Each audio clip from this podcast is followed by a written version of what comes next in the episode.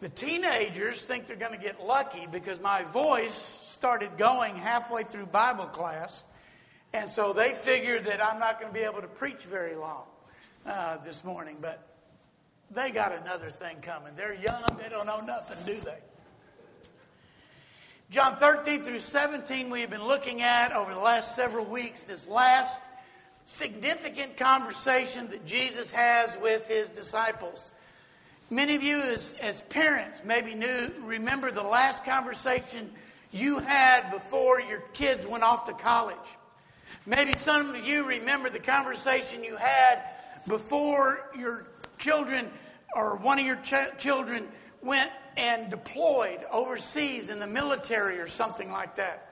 And this is what is going on here. You understand, as a parent, you want to you want to give them everything that they need. I remember when I was getting ready to go to college. Now, my parents, you know, were rather strict, so I thought, and and you know, it, it taught me well growing up. And about the last month before I was fixing to go to college, I thought, what has gotten into these people? Because they just kept talking to me and they kept telling me things and they kept and I'm like, where was this for the last 18 years, you know? But they they wanted to instill things in me before I left. Jesus knows that he's leaving. He tells them that he's leaving. And he's got some things that he wants to instill in them, his disciples. He tells them he's leaving, but then he tells them he's coming back. But he says there's that in the meantime. What are the disciples supposed to do in the meantime? You know, there were some people a little later on who asked the same question. There were some people in a town called Thessalonica who believed that Jesus was coming back. They knew he was coming back. He said he was coming back. They believed his promise. And so they thought that in the meantime, you didn't do anything. You just kind of sat around. You quit your job. You didn't go to work. You just, you just sat there and waited for Jesus to come back. And Paul had to write and tell them, no. In the meantime, you continue doing the things that you need to be doing. But you don't just sit there. So Jesus offers, and we've looked at this. Uh, yeah, go ahead, Dennis. That in these chapters, he offers words of comfort words of warning, words of encouragement, and words of caution. And when we looked at the words of comfort, Jesus said, Don't be afraid. Now, he gave us reasons not to be afraid, right? And then he said, Trust me. Oh, some of us have a difficult time with trust. We've been burned. Jesus says, Trust me because I always keep my promises. And then he said, You are not alone. We may think we're in this alone, but we're not. And then a couple of weeks ago, we started on the words of warning, and we noticed, as Norman told us many times, that there is just as much love in a warning as there is in a blessing. And so Jesus wants to warn his disciples and us about some things. And the first thing he says is, don't let go. Abide in me. Stay in me. Remain in me. Because if you don't, you will die. Those branches that do not remain in the vine are cut off and thrown into the fire. And so today we're going to see that as a warning, Jesus tells us, get along. Now, I just came back, many of you know, from a, a little vacation with my wife and my in laws. My in laws are right here. Love my in laws. Went on vacation. But going on this vacation, on the trip, it was like having a vacation with three teenagers. Now, I'm driving, and you've heard me talk before, you know that when I drive, I don't listen to the music. I don't listen to the radio. I can drive and a half hours to Gulf Shores, Alabama, and not have a single word spoken in the car. That's just me. I like that. My wife, totally not like that. Neither are my in laws. So here we are, we're heading off, we're going to Gulf Shores, Alabama. Kenya's in the front seat and she bought her some brand new AirPods or whatever, and luckily Jamie showed him how to showed her how to work them, and so she's got her phone and she's listening to her music and she's doing all of this. Right behind her is my father-in-law. He's got movies on his phone. And he's even figured out and hooked up some little thing that hooked on the back seat of Kenya's seat that he could put his phone in and he could watch these movies all the way. And my mother in law, she's got her phone. I don't know what she's doing on her phone. I know a lot of it had to do with Julio Iglesias. But they're on their phones and they're, and you know what? I'm happy. I'm content with that. Ain't like it was in the old days, was it? You remember those long vacation trips? The bickering in the back seat? Now, I'm talking about me, not my kids. I'm talking about me when I was a kid. That fighting and fussing and fuming. He touched me. She started it. Ah, he looked at me funny. Ah, you know, all that. And then we had, you remember the old big sedans, the old big cars, you know, and you had that back seat, and this side of the seat had some kind of upholstery on it, and this side of the seat had some kind of upholstery on it, but there was that stripe down the middle. No man's land. That's what it was called in our car. Tim, you stay on your side. Karen, you stay on your side and don't you cross into no man's land. I thought it was like the DMZ between North Korea and South Korea. I thought there were mines in the no man land. And that if you touched it, it would explode. And you know, like kids do, we would see just how close we could come, right? Okay. Does the little ripple thing, the seam, the, does that count as no man's land? Can you touch the little seam or not? You know, you got to be very specific with these rules. And you, and you as parents, you remember when your kid. Now, those of you that had three kids, I don't know what you did. Somebody was sitting in the no man's land. Okay, that's why we never had. That's why my parents never had a third child. There just wasn't room for them in the car. But as parents, you know how frustrating it is to have your children fighting and bickering. And a lot of times it doesn't change when kids grow into adults. And you've either seen it in your own family or you've seen it in other families where siblings just cannot get along with each other. They hate each other. Something in the past, something happened that caused this, and it hurts the parents. It kills the parents to see their children not get along, to see them have these difficulties. It's painful, heartbreaking, and devastating. We are God's children. God tells us, and He wants us to get along with each other. And when we don't, it is painful, heartbreaking, and dedicating, devastating. And it's even dangerous. The reason Jesus spends a lot of time in these chapters talking about love one another. Okay, we're going to go not Star Wars. I think there's a spaceship out there or something.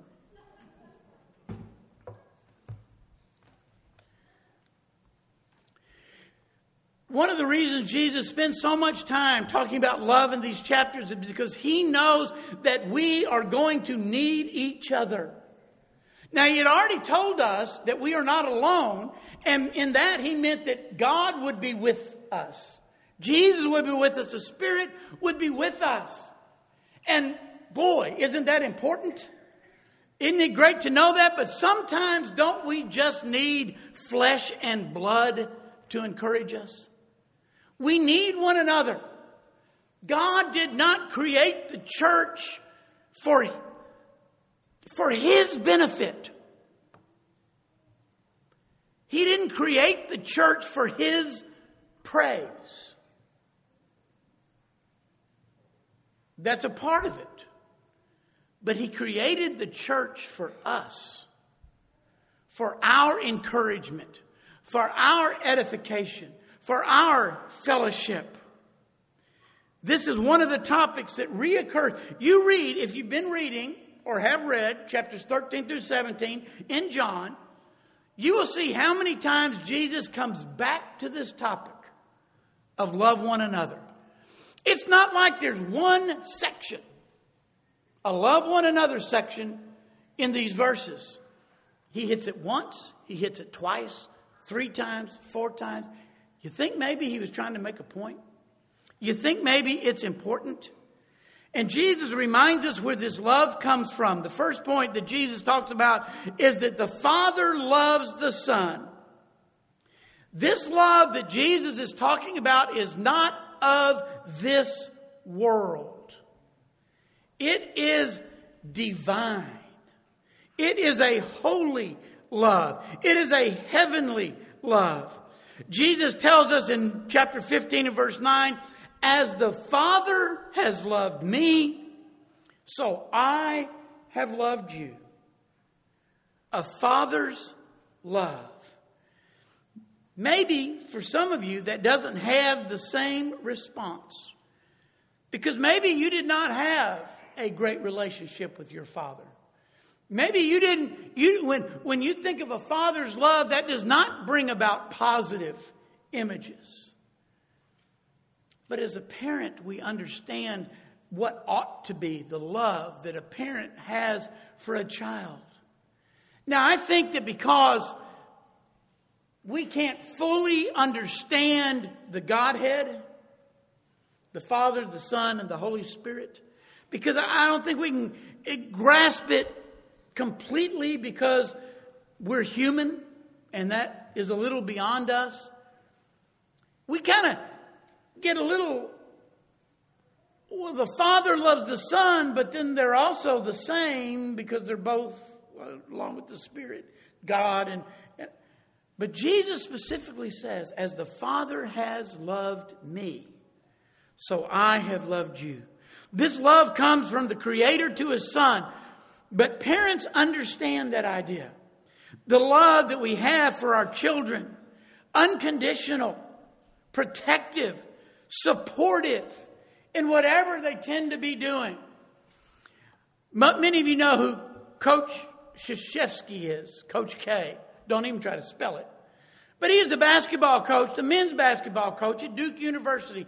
And he's been there, you know, many, many, many years and he's won many national championships. Coach Krzyzewski has four daughters. And I remember seeing an interview, and, and this was before I had any daughters. And I remember seeing an interview with him where the, the reporter asked him, Do you miss not having a son? To be involved in the athletics and basketball that you can pass it down and all those kinds of things. and I'll never forget Coach K's response. He said, I'm around stinky, smelly, sweaty boys all day long. He said, It is nice to come home to girls. It is nice to not have to go to basketball. It is nice to go to band concerts and theater performances and dance and ballet and whatever all the other things were that his daughters were involved in. That's love. That's what parents have for their children. And it's a love that hurts. It's a love that hurts when our children hurt. That's why you remember on the cross, Jesus cries out, and it's a quote from Psalm 22 My God, my God, why have you forsaken me? And I think there's a spiritual application to it, and that is, and I've used this before, I think it's because at that moment, Jesus represented all the sins ever committed and all the sins that ever would be committed. that at that moment Jesus was paying that debt, that he was the sins of all mankind. And God couldn't look. I think there's a practical reason as well. As a father, he just couldn't stand to see his son in that much pain. He couldn't stand to see his son go through what he was going through. But the Father loves the Son. And Jesus says that in turn means that the Son loves us. As the Father has loved me, Jesus said, so I have loved you. This divine love is passed along from Jesus to us like generation to generation, in a sense. I love chapter 13 and verse 1 where this whole evening begins. Having loved his own who were in the world, he now showed the full extent of his love. You remember what happens next? Takes off his clothes, puts the towel around him, and begins to one by one wash his disciples' feet. I've asked you this before. If I were to ask you, what one event in the life, ministry, totality of Jesus being on earth, what one event fully explains the extent of Jesus' love for us?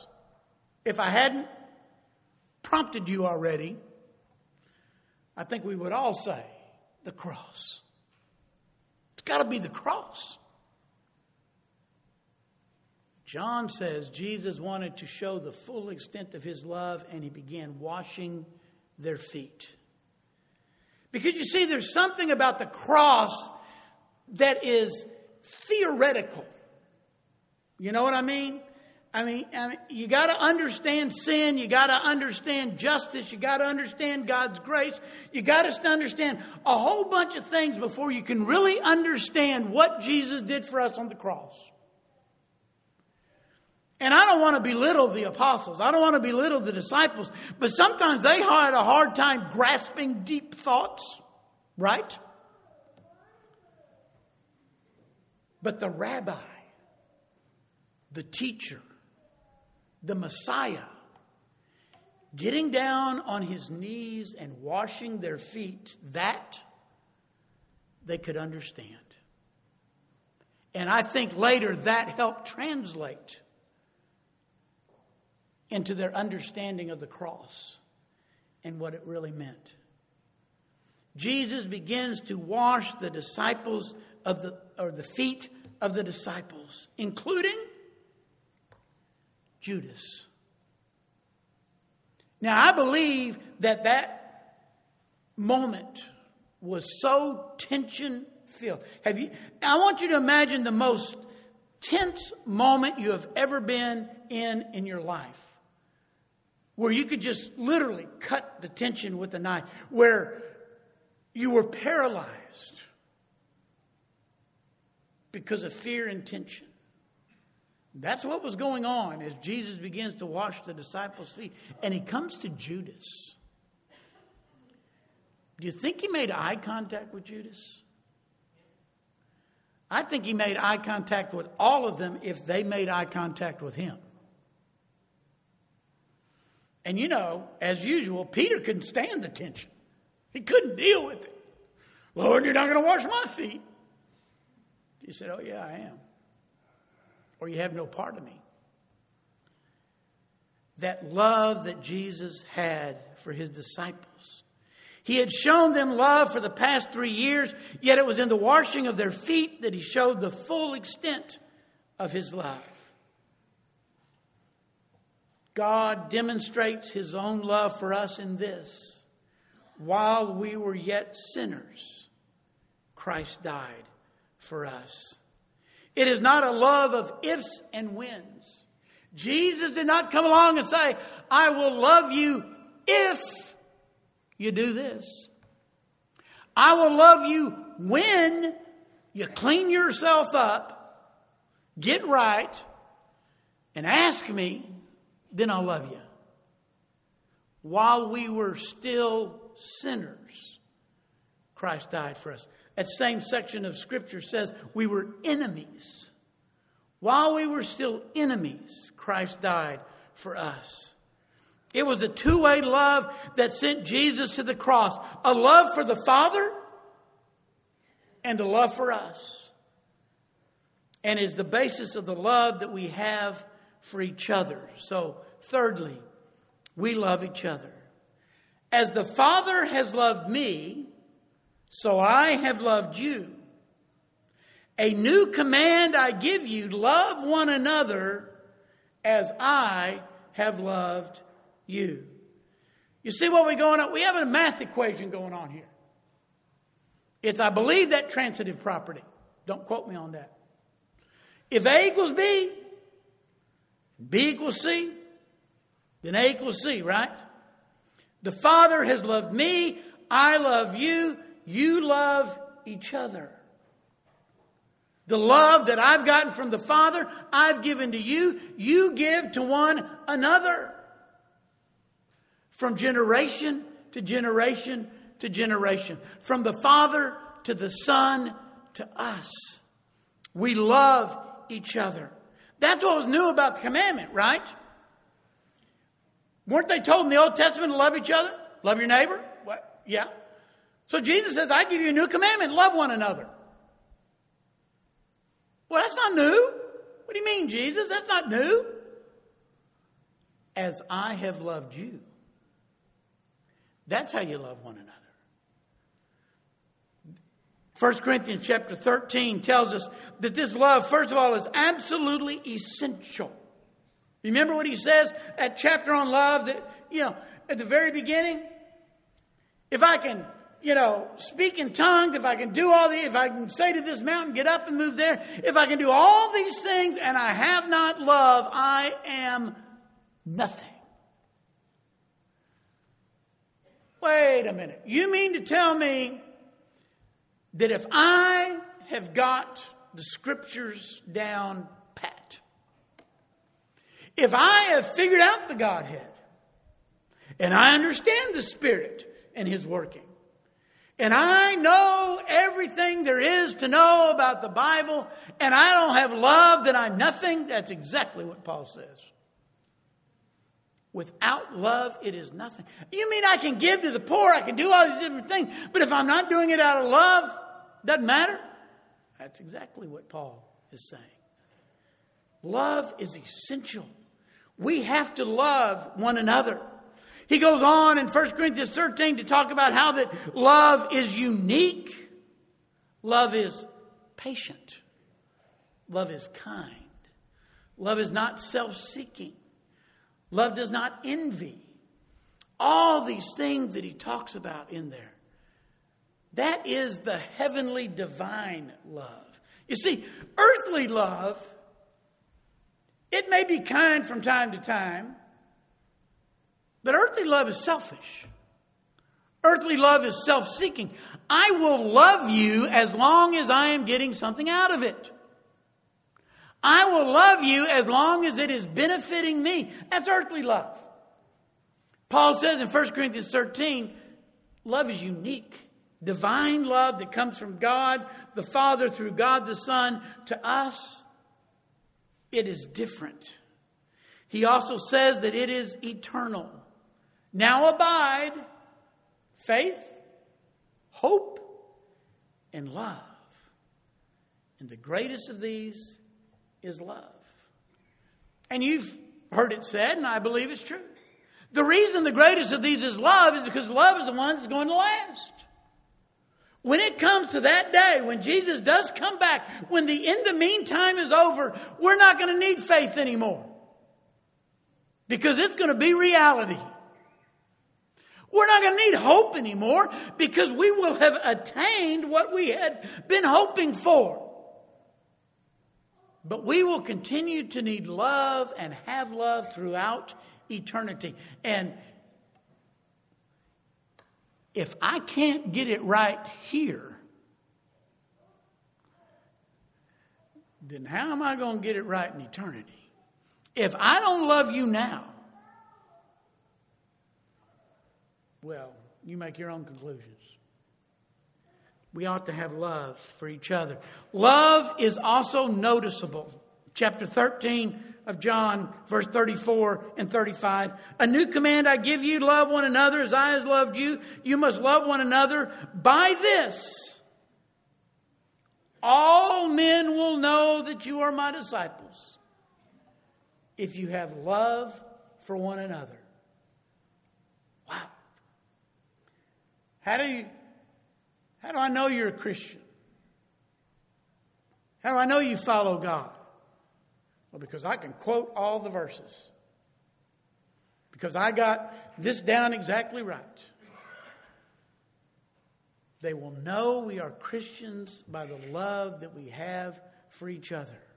Are the other things important? Yeah, other things are important. Is God maybe going to judge us on some of those other things, the things He's told us to do and we don't do? Yeah. He's not talking about that. He's talking about, remember, this little light of mine, I'm going to let it shine. What is going to be so lightful? Enlightening? There we go. Maybe that's a word. I like lightful better. We'll go with it. What is going to be so lightful about our lives? What is going to attract people? Outsiders because they see a group of people that love each other in a way that they do not see out in the rest of the world. Uh, they've, they've seen earthly love. They've seen that love that is conditional. They've seen that love that is based on what am I going to get out of it. But when they see a group of people who love each other unconditionally, whose love is about service and encouragement and doing for others, that is going to pique their interest.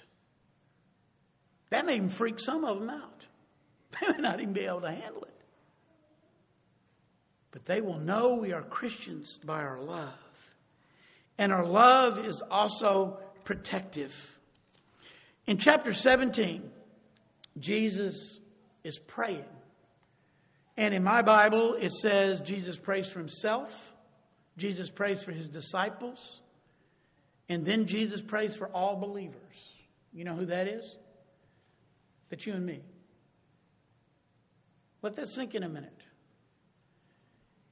Jesus is about to be arrested, tried, beaten, crucified. And he's praying for you. He's praying for me. That's love, isn't it? But Jesus, in praying for his disciples, he said, Lord, Father, it's going to be difficult. There are going to be difficult times. The world's going to hate them, and I wish I could take them out of the world, but I can't take them out of the world. They're going to be in the world, but out of the world. And I, and I want you to protect them. And, and then he goes to, after the disciples, to pray for us, beginning in verse 20. My prayer is not for them alone. I pray also for those who believe in me through their message that all of them may be one, just as you are in me and I am in you. May they also be in us, that the world may believe that you have sent me. I have given them glory that you gave me, that they may be one as we are one, I and them, you and me. May they be brought to complete unity to let the world know that you sent me and have loved them even as you have loved me. the warning is kind of subliminal. But Jesus had already told his disciples it's not going to be easy. Jesus had already prayed for his disciples, saying, Father, be with them, protect them. In the meantime, we are to love each other.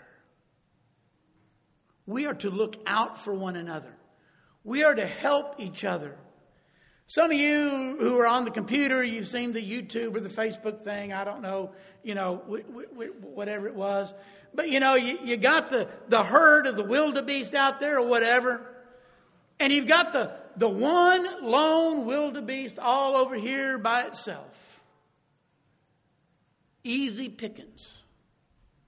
for the lions. Take them out like that. But when they're all together in a herd, and when they're all surrounding each other and helping one another, and the lion comes in and they all turn towards the lion at one time, and the, the lion, many times the lion can't even get one out of the herd because they're protecting each other. It is going to be tough in this life. It is not going to be easy to be a Christian. And I believe it's going to become harder and harder, even right here, to stand up for God and be a Christian. And that means I need you even more. We need each other even more. The stories of the POWs in Vietnam, now I'm sure it's the same way with any POWs in any war, but especially the ones in Vietnam who were totally separated and secluded from each other never allowed to see or talk to each other. They developed their own little secret code. And it may be nothing more than just a tap on the wall saying, I'm with you. I'm thinking about you. We're in this together. You're not alone. And it's great to know that God is with us. It is great to know that Jesus will never leave us. But it's also great to know that we have each other and that we can encourage each other and love each other and support each other in the meantime. If you're here this morning, there's some way that we can help or encourage you. We invite you to come now as we stand and as we sing.